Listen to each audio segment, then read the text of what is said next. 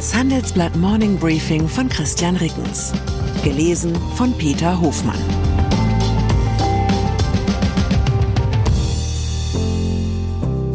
Guten Morgen allerseits. Heute ist Montag, der 4. März 2024.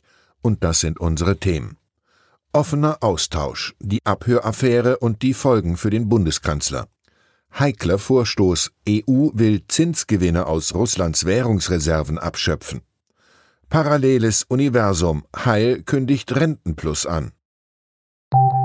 Nach einer kurzen Unterbrechung geht es gleich weiter. Bleiben Sie dran. Die Welt steht vor gewaltigen Herausforderungen. Zum einen die Energiewende voranzutreiben und gleichzeitig den Klimawandel einzudämmen. Und auch der Energieträger Wasserstoff gewinnt weltweit immer mehr an Bedeutung. Doch wie geht es weiter? Erfahren Sie mehr auf dem Handelsblatt Wasserstoffgipfel 2024 am 12. und 13. Juni in Essen.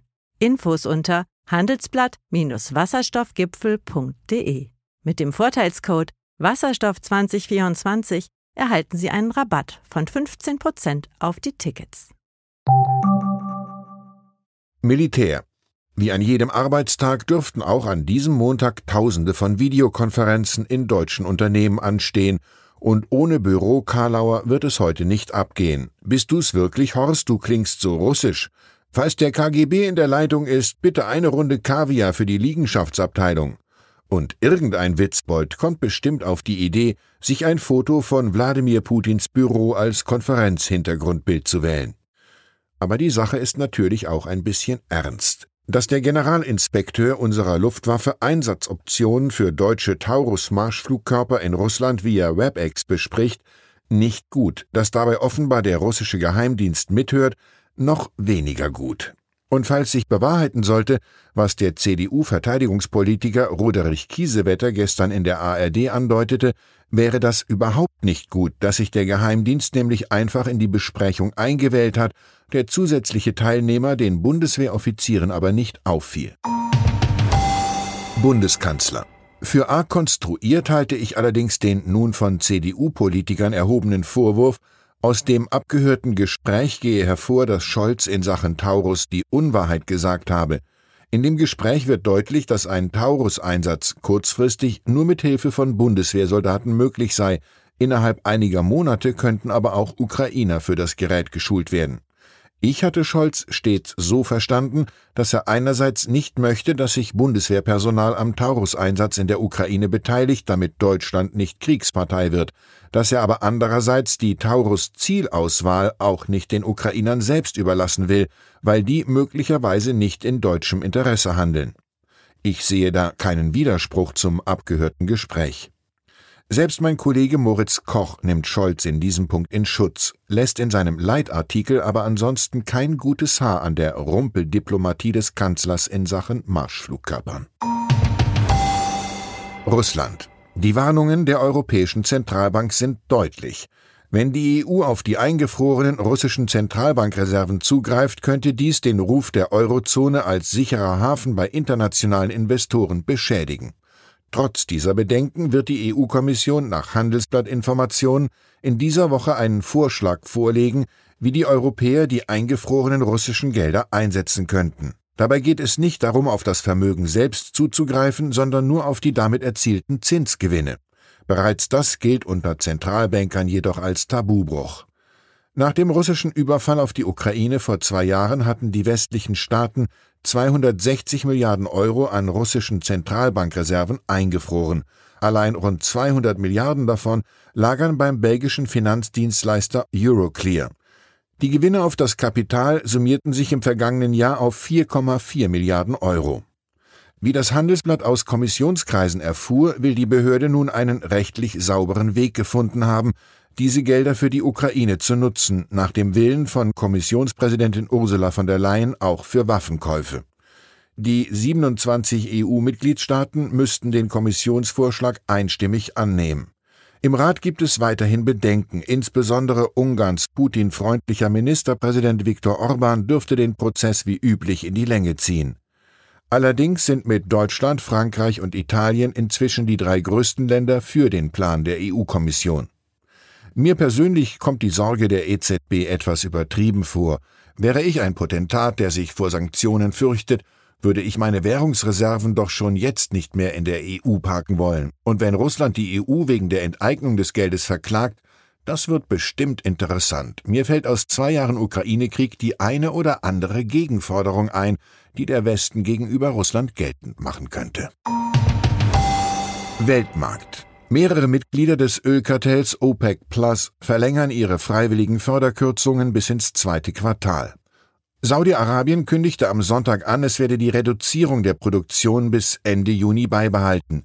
Sie werde entsprechend den Marktbedingungen dann schrittweise zurückgenommen, meldete die staatliche Nachrichtenagentur SPA. Der russische Vizeministerpräsident Alexander Nowak kündigte eine zusätzliche Reduzierung um 471.000 Barrel pro Tag an. Auch andere Staaten des Kartells gaben eine Fortsetzung der Kürzungen bekannt. USA das oberste US-Gericht hat für Montag die Bekanntgabe mindestens eines Urteils angekündigt und damit Spekulationen über eine Entscheidung über eine Wahlzulassung für Donald Trump angeheizt. Der Supreme Court ergänzte am Sonntag in einem ungewöhnlichen Schritt seinen Terminkalender, ohne jedoch konkrete Angaben zu dem damit verbundenen Fall zu machen. Am Dienstag finden im Zuge des Super Tuesday auch Vorwahlen in Colorado statt. Das oberste Gericht des Bundesstaates hat Trump wegen seiner Rolle beim Sturm auf das Kapitol im Januar 2021 von der dortigen Vorwahl ausgeschlossen. Die Republikaner riefen daraufhin den Supreme Court an.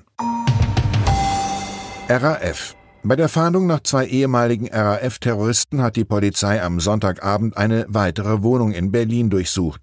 Nur rund zwei Kilometer entfernt hatte die Polizei bei einer Fahndung am Sonntagmorgen bereits Teile eines linksalternativen Bauwagengeländes durchsucht.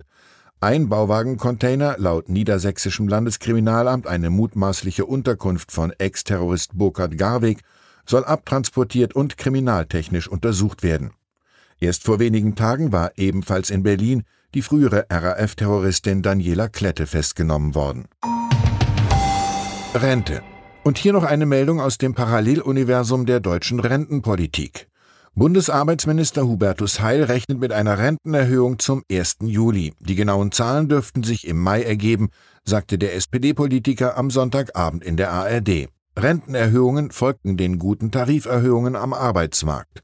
Heil sagt, und weil die ganz ordentlich waren, rechne ich damit, dass wir auch Rentenerhöhungen endlich wieder über der Inflationsrate haben.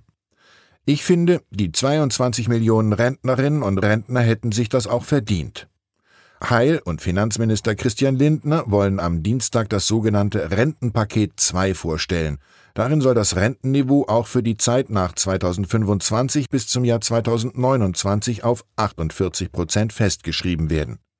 Schade, dass sich auf dem gleichen gesetzgeberischen Weg nicht auch gleich die Zahl der Beschäftigten festschreiben lässt, die diese Rentenzahlungen erwirtschaften müssen. So ergibt sich ein bedenklicher Widerspruch zwischen den Ampelplänen und den Prognosen der deutschen Rentenversicherung. Sie geht davon aus, dass die Zahl der beitragspflichtig Beschäftigten ab 2026 demografiebedingt sinken wird, aber das ist natürlich nur in diesem Universum ein Problem. Ich wünsche Ihnen einen Wochenauftakt, an dem Sie mit beiden Beinen im Hier und Jetzt stehen. Herzliche Grüße, Ihr Christian Rickens.